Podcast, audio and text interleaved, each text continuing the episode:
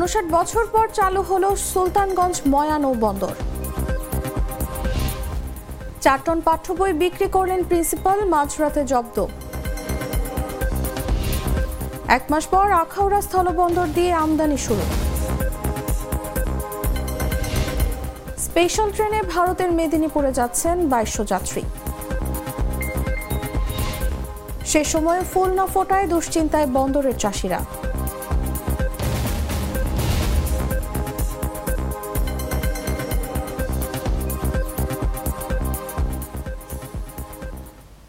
শুনছিলেন সংবাদ শিরোনাম। দেশজুড়ে সংবাদে সবাইকে আমন্ত্রণ জানাচ্ছি। সাথে আছি আমি তাসলিমা তিথি।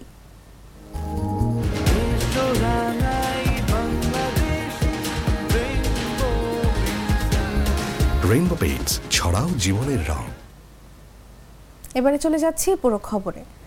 বাংলাদেশ ও ভারতের নৌ প্রোটোকলের আওতায় আনুষ্ঠানিকভাবে উদ্বোধনের মধ্য দিয়ে উনষাট বছর পর চালু হলো রাজশাহীর সুলতানগঞ্জ ও মুর্শিদাবাদের ময়া নৌবন্দর সোমবার বেলা এগারোটার দিকে রাজশাহীর গোদাগাড়ির সুলতানগঞ্জে বন্দরের আনুষ্ঠানিক উদ্বোধন করেন নৌ প্রতিমন্ত্রী খালেদ মাহমুদ চৌধুরী। প্রথম দিনে দশ টন তুলার একটি ট্রলার যায় ভারতের ময়া বন্দরে। এ সময় উপস্থিত ছিলেন ভারতীয় high commissioner Pranay Verma, city mayor Khairuzzaman Liton সহ ব্যবসায়ী নেতৃবৃন্দ। ব্যবসায়ীরা বলছেন, এই বন্দরটি চালুর ফলে দুই দেশের ব্যবসায়ীরা উপকৃত হবেন। বাণিজ্যে আসবে গতিশীলতা। বন্দরটি চালুর ফলে দুই দেশের দূরত্ব কমবে একশো বিশ কিলোমিটার। আর ভারত, বাংলাদেশ দুই দেশের প্রতিনিধিরা বলছেন, এই বন্দর চালুর ফলে শুধু দুই দেশের বাণিজ্যিক সম্পর্কই নয়, দুই দেশের বন্ধুত্ব আরও সুদৃঢ় হবে।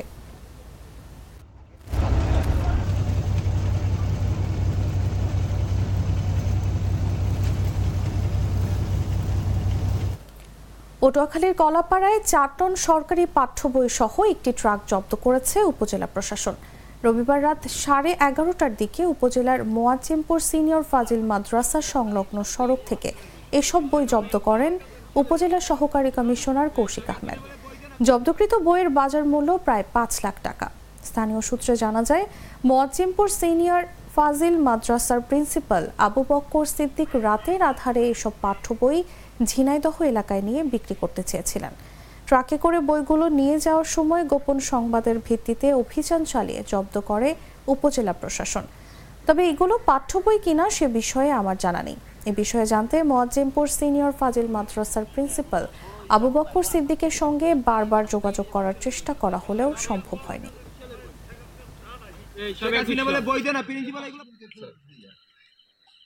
আমার শালা মসজিদের ইমাম সাহেব। উনি উনি বলছে যে এরকম মাসে মাদ্রাসার বই খাতা বিক্রি হবে তা আপনি কি কিনবেন নাকি? তাই বললাম যে যদি পথ হয় কিনবো? তো এখানে আর কি অনেকেই যেভাবে দাম ই করা হয়েছে ওই বিশ টাকা কেজি সাতাশশো কেজি। তিরিশ হাজার দেওয়া হয়েছে আর বাদ বাকি টাকা আর কি আমার কাছে নাই। আমাকে বলছে বই খাতা ঠিক আছে? আমরা তো আর এর বেশি কিছু জানি না। আমরা গাড়ি চালাইলো কক্সে প্লেয়েছিলাম সকালে। মানে ট্রান্সফারে চালান দেয় নাই রহিম এটা হলো রহিম। আমরা আইছি টিভি আমরা তো ওগুলো জানি না। করছে সকালে বলছে সিরা বই খাতা যাব পঁচিশ ছাব্বিশশো কেজি। কোথায় যাব? আমার বলছে যে চিনাইতে যাব। তখন আমার সাথে ভাড়া মিটানো হয়েছে এগারো এক মাস বন্ধ থাকার পর আখাউড়া স্থলবন্দর দিয়ে পণ্য আমদানি শুরু হয়েছে। সোমবার দুপুরে দশ টন আদা নিয়ে একটি ট্রাক আখাউড়া স্থলবন্দরে প্রবেশ করে। আর দীর্ঘ সাত মাস পর এ বন্দরে দিয়ে আমদানি হয়। SRS M trading private limited নামের গাজীপুরের একটি প্রতিষ্ঠান আদাগুলো আমদানি করেছে। কাস্টমস ক্লিয়ারিংয়ে কাজ করবে স্থলবন্দরের এফ এজেন্ট হাসান এন্টারপ্রাইজ। সর্বশেষ গত বছরের দশ জুলাই আখাউড়া স্থলবন্দর দিয়ে পাঁচ টন আদা আমদানি করেছিল মদিনা এন্টারপ্রাইজ নামের একটি প্রতিষ্ঠান। মূলত রপ্তানিমুখী হওয়ায় আখাউড়া স্থলবন্দর দিয়ে পণ্য আমদানি অনেকটাই অনিয়মিত। সিঅ্যান্ডএফ এজেন্ট হাসান এন্টারপ্রাইজের স্বত্বাধিকারী হাসিবুল হাসান জানান রমজান উপলক্ষে বন্দর দিয়ে বিভিন্ন পণ্য আমদানির প্রস্তুতি নিচ্ছেন ব্যবসায়ীরা। এর অংশ হিসেবে আদা আমদানি করা হয়েছে। আজ অথবা আগামীকাল আদাগুলো বন্দর থেকে ছাড়িয়ে নেওয়া হবে।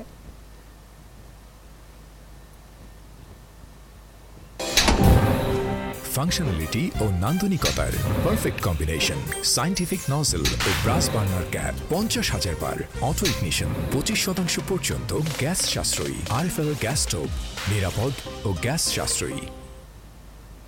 এবছর ভারতের পশ্চিমবঙ্গের মেদিনীপুরের জোড়া মসজিদে একশো তেইশতম বার্ষিক ওরস শরীফ উপলক্ষে রাজবাড়ী থেকে দুই হাজার দুশোর বেশি যাত্রী নিয়ে ছেড়ে যাবে একটি ওরস স্পেশাল ট্রেন বুধবার রাত দশটায় রাজবাড়ী রেল স্টেশন থেকে চব্বিশটি বগি সম্বলিত ট্রেনটি ভারতের উদ্দেশ্যে যাত্রা করবে।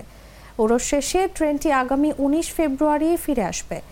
বাংলাদেশ ভারত সরকার যৌথভাবে উনিশশো দুই সাল থেকে এই ওরস স্পেশাল ট্রেনটি চলাচলের ব্যবস্থা করে আসছে। তবে করোনার কারণে দু একুশ ও দু হাজার বাইশ সালে এই ট্রেনটি যায়নি। ভারতের মেদিনীপুরের সঙ্গে মিল রেখে একই দিন রাজবাড়ির বড় মসজিদ, খানকা শরীফে নানা আনুষ্ঠানিকতা হয়।